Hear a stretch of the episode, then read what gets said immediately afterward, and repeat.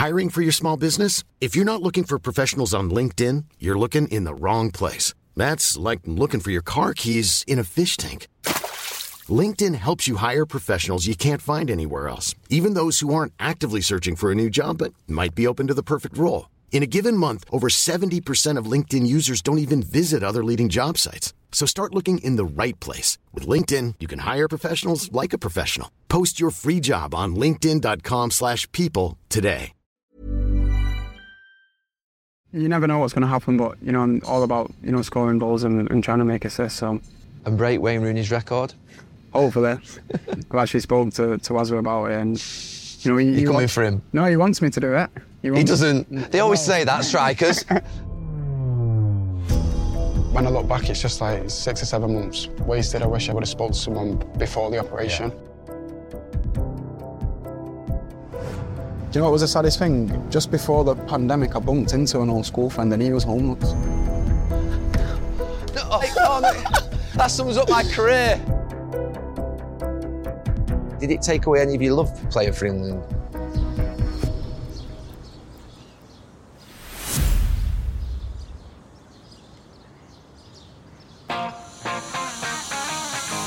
We've come to Portugal to see Manchester United and England's Marcus Rashford to talk to him about his career, the ups, the downs, his family, the charitable work and the work that he did during the pandemic.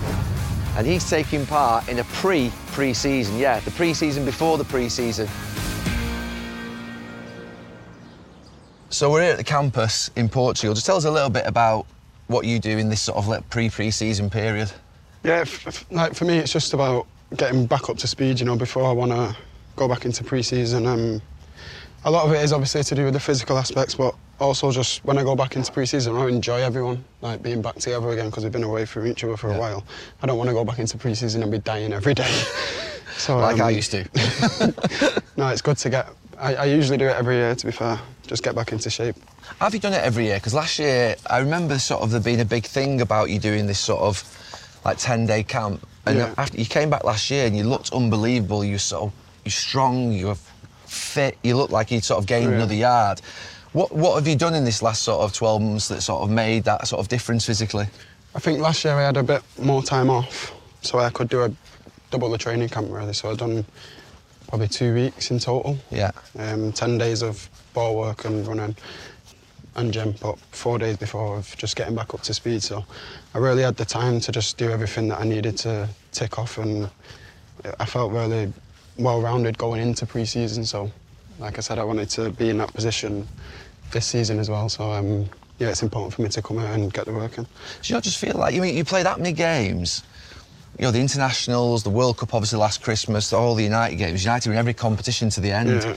this season. Do you not feel like just saying, right, actually, I just need that break? Yeah, that's probably. I've done a slightly shorter camp this this time. I've only done um, eight days. Eight Uh, days of continuous training. Or Yeah, yeah. What's Erik ten Hag's pre-season like last season compared to say the, the managers that you've had previously? Erik's is one of the toughest, I'd say. What physically, running wise, or Running wise, yeah, but also just we do a lot of like passing drills and it's a lot of mental concentration. And when you're tired, you know, it's it's difficult to concentrate, you know, for long periods of time when you when you're already physically tired. just like running with the obviously during the actual ball? Yeah, in, we usually do it in work. between. So we'll do a technical, I don't know, 20, 30 minute session. And then we'll go into maybe eight or 10 blocks of box to boxes or like shorter intensity runs. And then we'll go back into technical.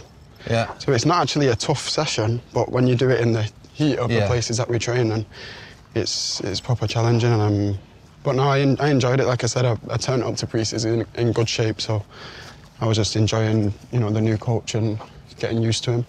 When I was back at United, it started to be introduced that players would have their own individual programs and they'd have sometimes their own individual coaches. Have you got a team around you that sort of work with you separately from also the club's coaching staff as well? Yeah, 100%. Um, but I've had that from a really young age. Once I signed my first professional contract, I wanted to, Was it 17 or 16? yeah, 17. But I didn't. You're still in college. You, you don't really need the money that they're giving you. So I thought I had a conversation with my brother, and I think it's important to invest it in yourself and, you know, do what you can do to better yourself. So I got myself a psychologist and a, a strength and conditioning coach from 17, and just stayed with them throughout. Really. Are they still with you now? Just to have that team Yeah. around you, that tight team. Yeah, because I don't like to chop and change. Um, like I feel like they know me from when I was younger and you know before everything happened with United, like the success and stuff like that. They, they know me from before that, so Yeah. I feel comfortable around them. It, it blows my mind that because I used to think like tennis player or a golfer or like an individual athlete would have their team yeah. around them. Then, if you're in a team sport, you'd all do the collective together and you'd all work some- together. I think sometimes it gets neglected when you're in a team sport, but you have to remember in a team sport, if every individ- individual's at the top of the game or the best that they can be, Yeah. as a team you're going to be better. So it's obviously important to do stuff as a team because it's you need to win Yeah. together and and fight for each other. But at the same time, you, especially in the forward positions, I feel like you have to be able to bring something different to to the table. Um, so yeah, I've always just had that team around me, and I feel like it's been beneficial to me. So I probably won't change. I came out of football 12, 12 years ago as a player, but five, six years ago as a coach. It feels to me like it's gone to another level. The sort of this type of camp, you know, there's not just you here, there's other players as well. Yeah. Just practicing and, and literally perfecting everything rather than just taking your rest. Yeah, I just think that the the level's so high in the league. If if I don't do these things, maybe you start the season and you don't feel like you're up to up to scratch, and you know I, d- I don't I don't want to be in that position. I don't think it's a nice position to be in. Um, you know, you've probably played in games yourself where the other team's been that much better than you, and you're just Yeah. a step behind everything. Yeah. What What would you say is the one thing that you'd like to add to your sort of, you know, the physicality element? Because you look absolutely spot on. You've got no body fat on you. You're lightning quick. You're strong. You know, what is it? Just maintaining what you've got? Is there something that you think you'd like to add to your game that would make you a lot better? I think there's always elements. I think it's always important to work on your strengths. I never stop working on my strengths, and you know you want to get your weaknesses as as good as they can get. But you know your weaknesses are more often than not always going to be a little bit behind your, your strengths. So mine's left foot heading. I always want to work on them, and I Your feel heading's, like getting that. better. Your heading's getting better, though, eh? Yeah, but I still feel like I should score more because I outjump most people. so I, f- I feel like if I'm in the position in the in the right areas in the box, then I should be getting, you know, seven seven to ten head of the season. So I still feel like I can do that, and I'll be pushing to do that next season. And what about the left foot in terms of that side of things? You have a finishing coach. Do you work on that side of it a lot? Yeah, for me with my left foot, it's just about confidence. You know, like I feel like when I'm confident, I, I score with it. Because you're on that left side a lot, aren't you, going down that yeah, left channel? Yeah. When I'm not confident, it just never goes right with my left foot. Yeah. When you're not confident in terms of your overall game Yeah. or just, yeah. Yeah, but if I'm feeling confident and I'm feeling, you know, strong and fit and healthy, I, f- I feel like if I get an opportunity on my left, I've got a good chance of, of scoring as long as, like I said, as long as I'm in the right areas. So a lot of it is about just getting into the right areas because my, my striker coach, he was a forward, so he, Yeah. he always gives me information on getting in across the front post or, you know, on the shoulder of defenders and stuff like that. But it's good for me to know that because even when I'm wide, it helps me understand what my forward would be thinking and where I need to deliver the ball or try and, you know, get assists from that aspect. And if I am making the box, I know where I need to be. So How much do you analyse your game after, let's say a game's finished on a Saturday, how much do you analyse sort of your performance after that game or do you move on to the next because the next one's coming so quickly? yeah, I think when, when you've got three games a week, I analyse it, but maybe not as much. Yeah. Um, probably the day after a game. If I've got a week between, I'll recover the day after a game and then do it on the, the Monday. or- Monday, yeah. Yeah. But I think it's it's important because a lot of my game is just being in the right positions at the right time. I think sometimes wingers neglect it now, but for, for me it's because I can always see the forward. The forward can't see me, so I have to go Yeah. off his movements. But at the same time, whichever defender's marking me, I have to make it a tough day for him and you know try and get blindside of him. Make sure he can't can't see me. When he gets square, try and get across him in them moments. But because I've been you know working on it for so long, it is becoming like second nature now, and I find myself looking for them things without really telling myself to do it. So that's good. But you know you have to keep working on it to to keep improving. Marcus, I'm going to get absolutely shamed here. I'm going to have a game of head tennis. First to five. Yeah. This could absolutely destroy your career if I beat you here. You realise that, don't you? here we go. Oh, here you oh, go, my serves. It's short. Is that 1 0? Don't control it. Get back there. Hey! You better shape up. Oh, it's out. Getting carried away. 2 1. Oh, no. it was never going to work, that. Oh, no. Oh, how bad's that? Yes. Oh! Oh! Three all. He's done well. Get over there. Ah! Oh, he's done it. Oh, no. Oh, Four three. I'm not doing bad, but I think he's been kind to me. Oh, fuck. he broke my ankle twice. Oh, oh. Oh, it's out. Pause. Match point. No, oh, Oh, no way he's done no, that. it's- it must be like, oh, no. Oh, no. That sums up my career. It was better that you won. It was better. Well done.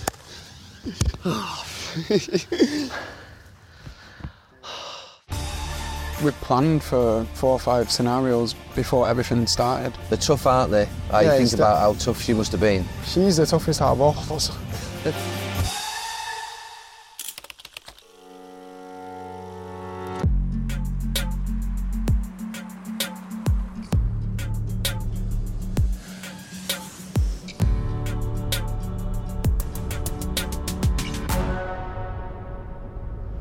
So, Marcus, we're just on the way down to the beach, but on the way, I just thought I'd ask you a little bit about your early years and um, growing up in Manchester, and particularly playing for Fletcher Moss, which is a famous Yeah. young local club. How, how was that for you?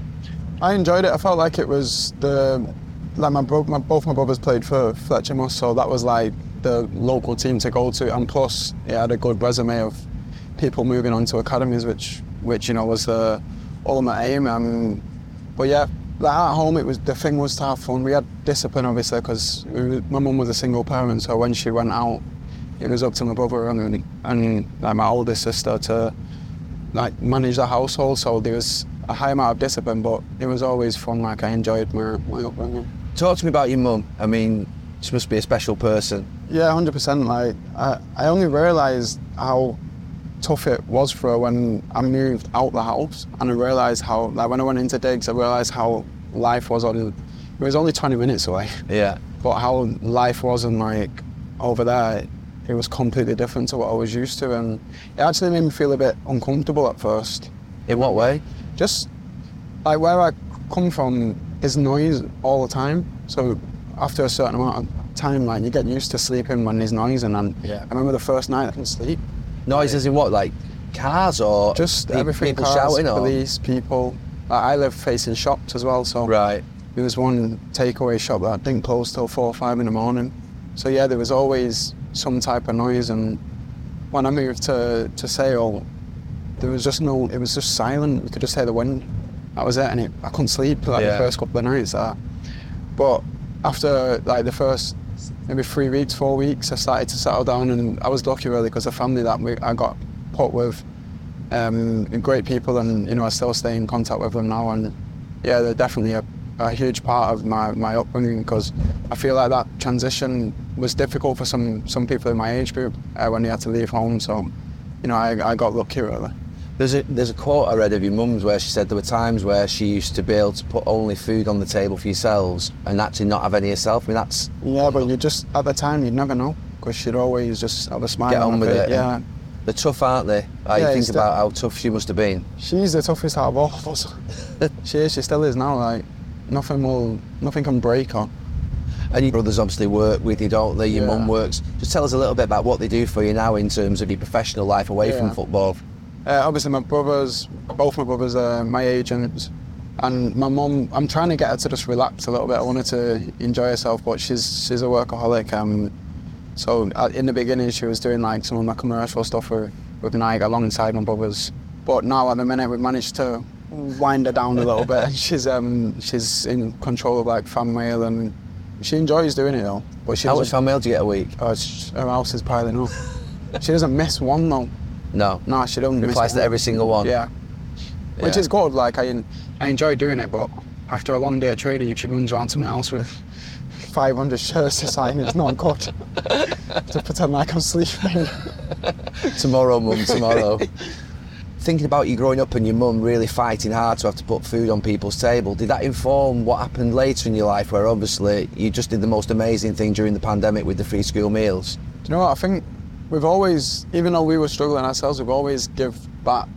I remember a couple of times when we was at the Cliff, we used to get the bus into town.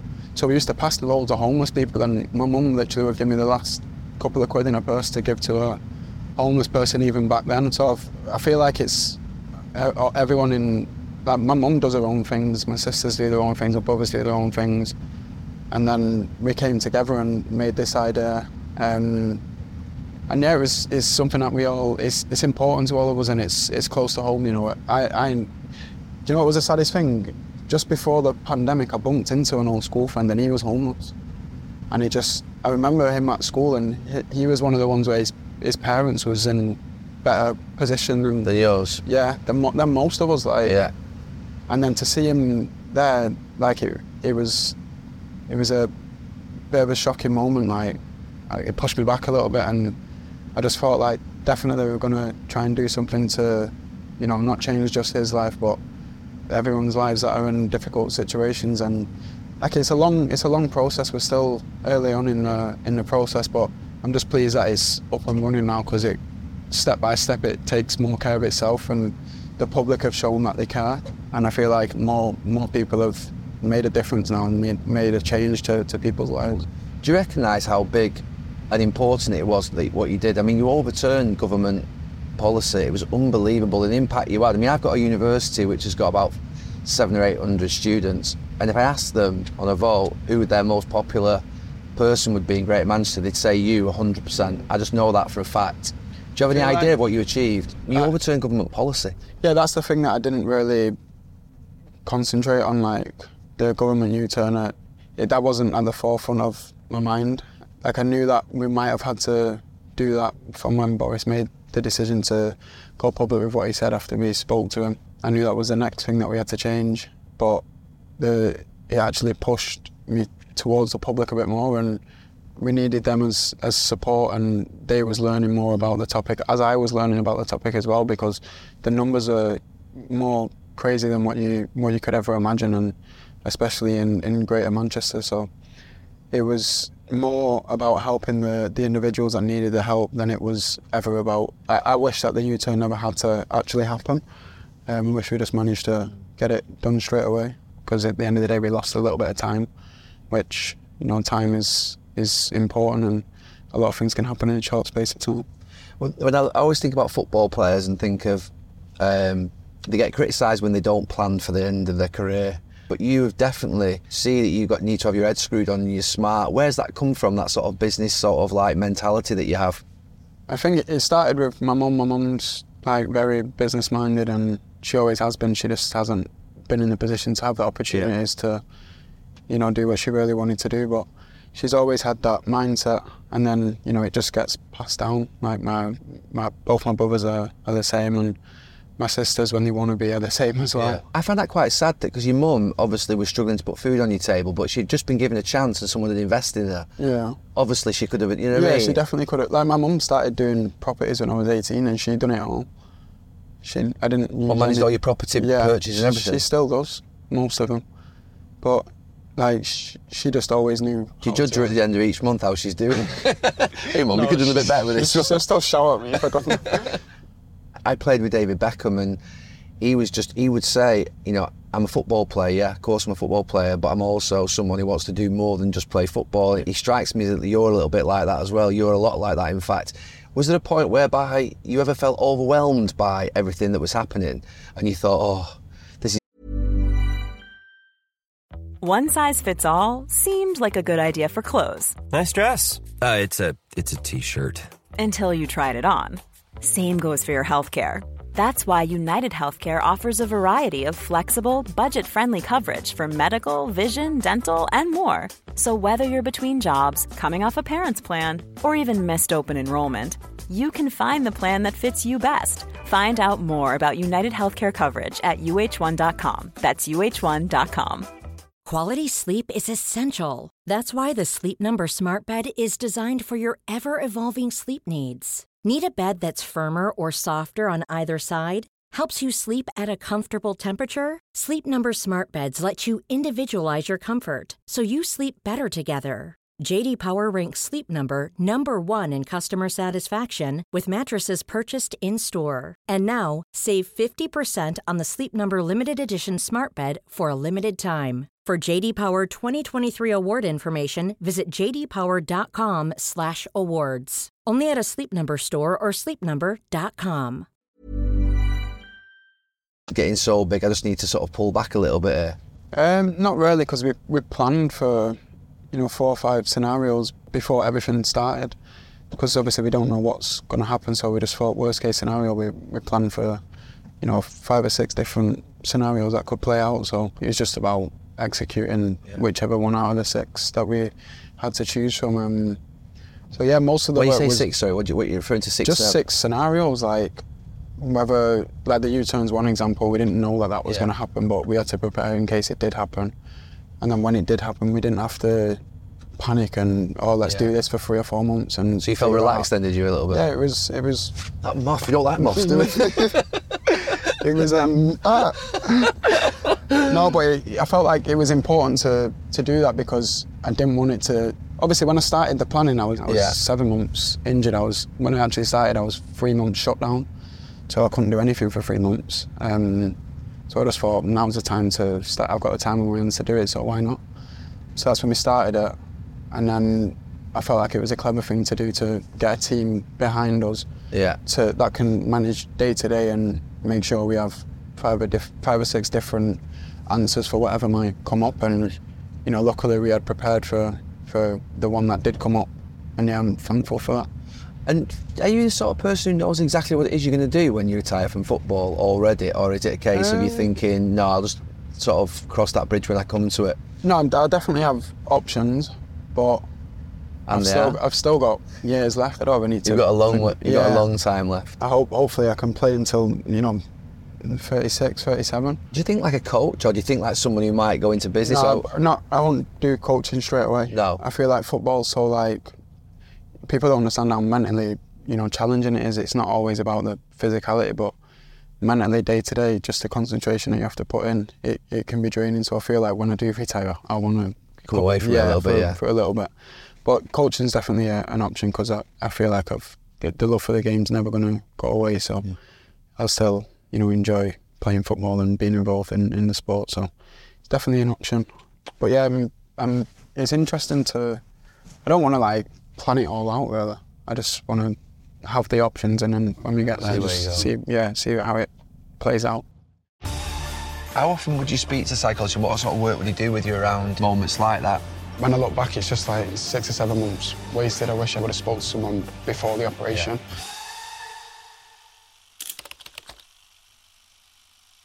Hi everyone, I hope you're enjoying this episode. This is just a quick thank you to Sky Bet, our partners, for making this show happen. It's something I've wanted to do for a long, long time. Please subscribe, there's loads more episodes coming up, and I hope you're enjoying it.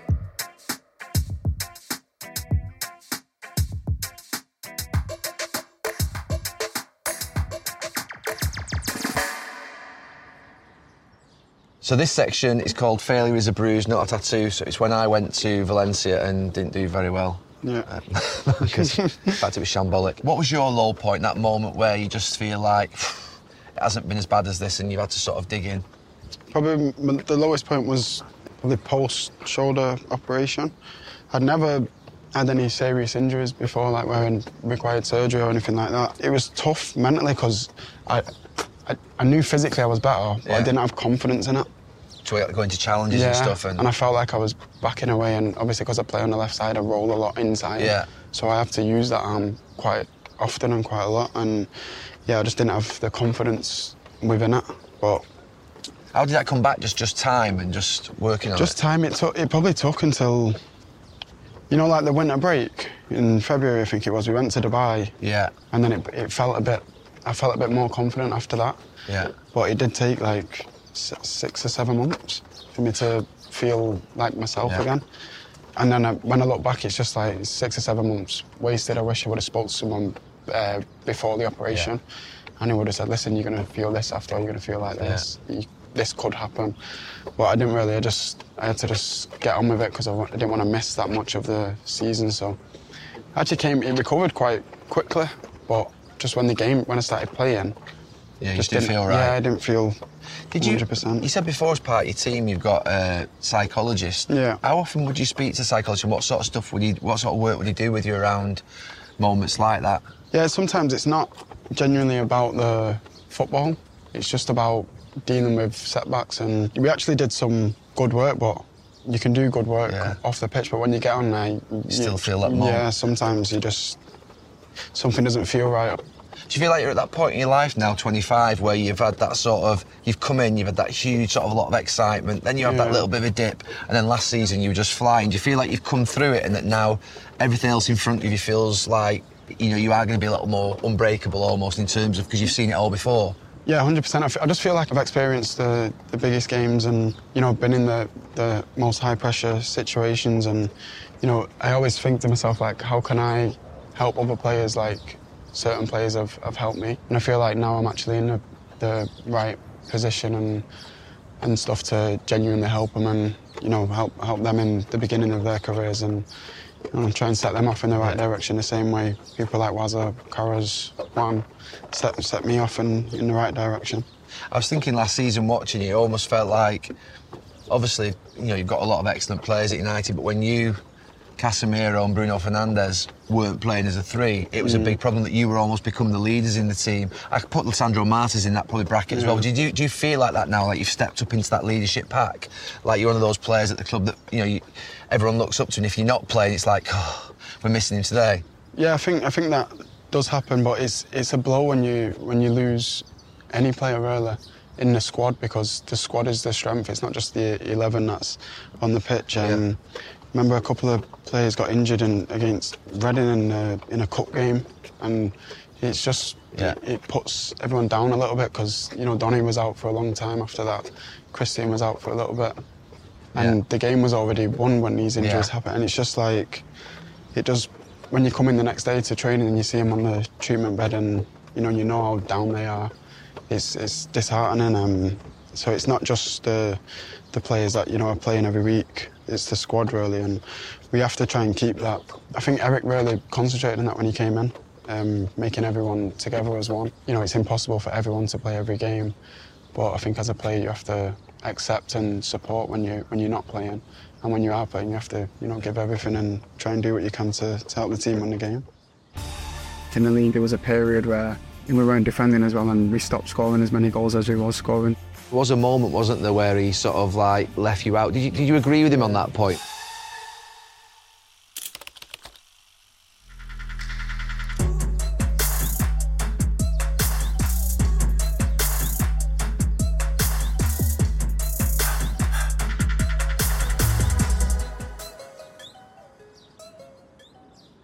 So let's talk about Manchester United and I think back to my start of my career and how fortunate I was to come into a stable environment where there was one manager, they just won the Premier League title, there were brilliant senior players, obviously they'd had success.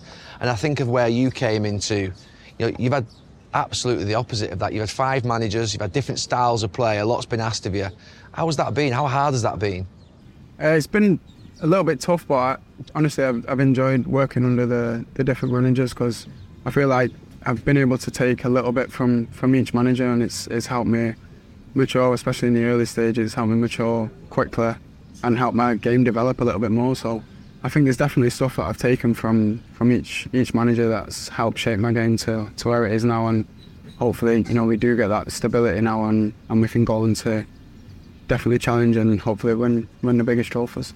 And then just talked about Erik ten Hag. Obviously, you've enjoyed last season. You absolutely incredible season, scoring all those goals. What was the biggest difference? What changed when he came in? Because he certainly had some big decisions to deal with as well along the way, and he was tough, wasn't he, with them? No, hundred percent. Um, but when just when he come in, I didn't hear him speak about getting in the top four once. He just wanted to win trophies, and you know, if if you've got that mentality, I've always been around people that have Yeah. that mentality. So, So he was telling you we were going to win trophies at this club. yeah, it doesn't it doesn't matter what what we're playing in, whether it's Europa League or Premier League, any any of the cup trophies.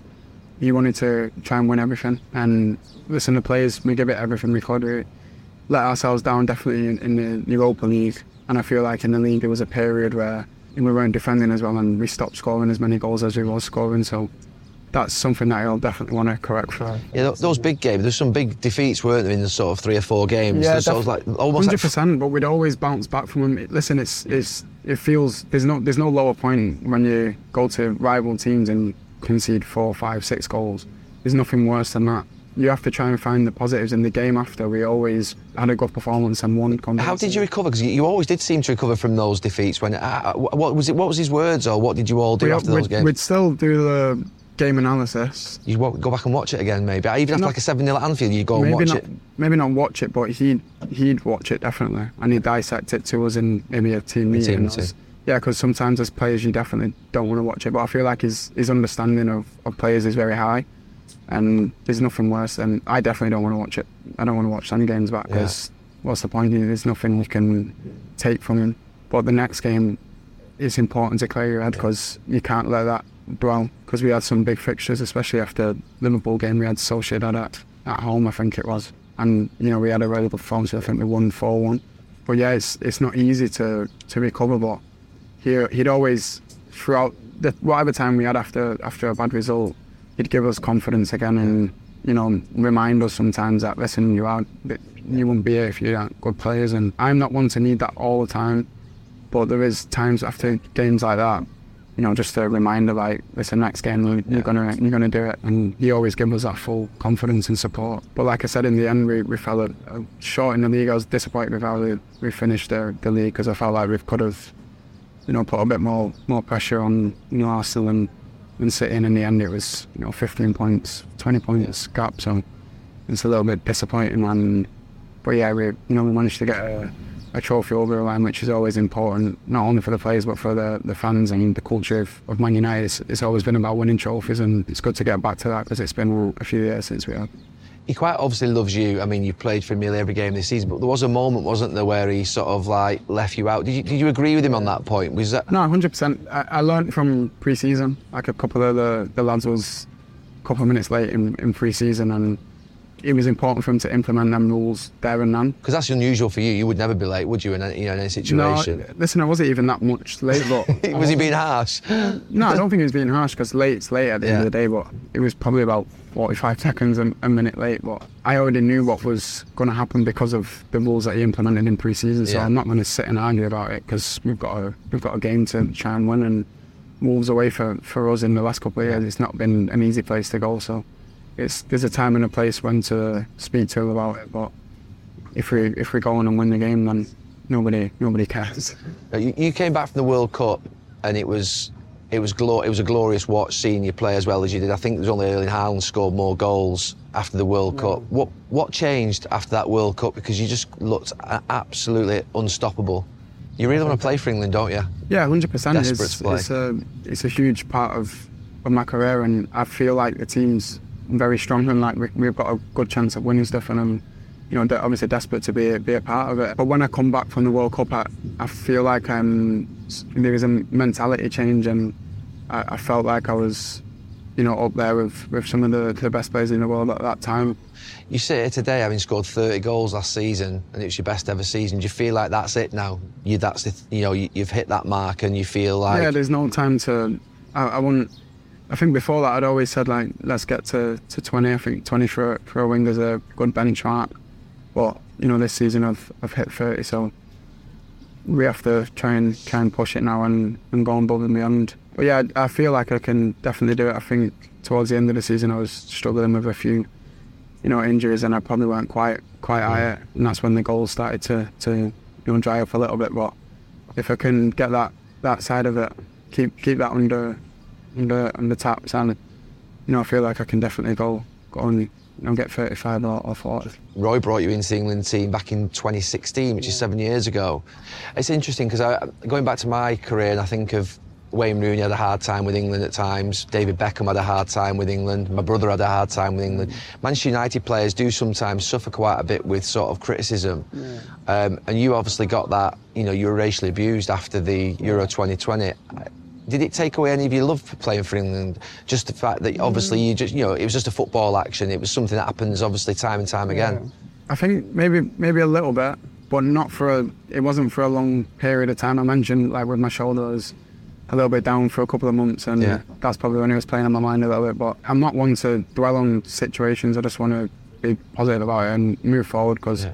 like I said to you before, I feel like I have 100% faith in, in the England setup, and I feel like if we get little things right, we can compete with the, the best teams in the world, as we've already shown. But there's still another step for us to Yeah. take, and I, I do believe that we can take it. I feel like the squad, everyone's at good ages. We've got a big opportunity that I don't want to. I don't want to throw it away because of what's happened in, in the past. How important is it for you at the end of this season that you're starting for England in a major tournament? Yeah, massively. I feel like you know, there's been times in between major tournaments where I've I've started for you know 18 months. Then it comes to the tournament, and then I'm You've not, been out. Yeah, I'm not. I'm not starting. Or I'm like in and out of the team. So it's it's definitely important for, for me as a player to try and you know get that spot Yeah. nailed down and try and bring my qualities to the team because I feel like it's. We, listen, we've got many good players and there's a there's a time for every player, but I've, I've still not had my you know proper opportunity in major tournaments yet. And it's clear your future long term is going to be at Manchester United. You know what you've spoken to me about today. How excited are you about that? And will we see you lift that? Want to see you lift that Premier League trophy soon? I hope so. That's that's been my dream ever since I was a kid. You know, I've, I watched you know your guys in, in your team win it so many times. It almost became natural for us to, to see us win it. We, we forgot about the hard work that he's put into every game, and we almost expected expected just to, to do the Fearing Trophy come the end of the season, and it'll be unbelievable for, for me to get my hands on, on that trophy with United. So, you know, hopefully we, we manage to do that. And break Wayne Rooney's record? Hopefully, hopefully, yeah. You're not far away. I mean, you're halfway there, and you've played a mountain of games already, haven't you? Yeah. You never know what's going to happen, but you know, I'm all about you know scoring goals and, and trying to make assists. So, you know, there's definitely a chance that, that it can happen. And I've actually spoken to to Wazza about it, and you know, he, You're he coming wants- for him. No, he wants me to do it. He wants- doesn't. They always say that strikers. Man, you is a bit different. He is a bit Yeah, different. he said it would be good for me to do because you know I've grew up at the club and Yeah. and stuff like that. But you know, I'm I'm hopefully I get the opportunity to to try and make that happen. But all the talk, I mean, you're talking about staying at the club, you're talking about breaking the record. But was there a point a couple of years ago where you had that little doubt that you thought, do I believe in this anymore? Is there a moment where I might just have to go and sort of maybe play elsewhere? I thought that might have happened. Obviously, I'd not asked you at the time, and I'm only speaking to you now for the first time about it. No, I feel I feel like all players probably go through that stage, whether they've been at their boyhood club for you know ten years or twelve years. I think Yeah. you know when you think about it deeply, you, there's nothing better than winning at, at Man United. So I feel like at the age I'm at, I've still got a big opportunity to, to try and do that. And the timing just, I feel like we're, we're closer than what we think, but we still need to take them extra steps. And at the minute, we've got a we've got a manager that's fully dedicated to just winning at all costs, and he wants us to be as best as we can be individually, as best as we can be as a team. And at the end of the day, he wants us to win trophies. And there's been some games where in fuming at half time because we're not playing well, but he's, he, he just says, listen, like, relax. He knows we're not playing well, but we're still in the game and we're going to fight to, to win the game. It doesn't matter if we win 1 0 or 3 0 in the second half. But if we get that one goal, just be ready for that one chance. And it's like a refocus. Um, so it's, it's important that, you know, I keep that in mind to the point where he doesn't have to keep reminding me. You know, it just happens naturally. Do you feel like he's got something different, Erik ten Hag, than the previous four managers that you've worked under, that he can get that, make that final step and get over the line and win a Premier League title? You know, I feel like he has. Only time's gonna gonna tell. But I, f- I feel like he's got the players 100%. So we're gonna give 100% for, for him, for the badge, and for the fans. So we should always, you know, give 100, 110% in, in every game, no matter which opponent you're playing against. And doing that when you're the one that's, you know, trying to give 100% all the time. Brilliant, Marcus. Great to speak to you today. Thank, you so much and good luck with the season. Thank Thank, you very you. Thank you.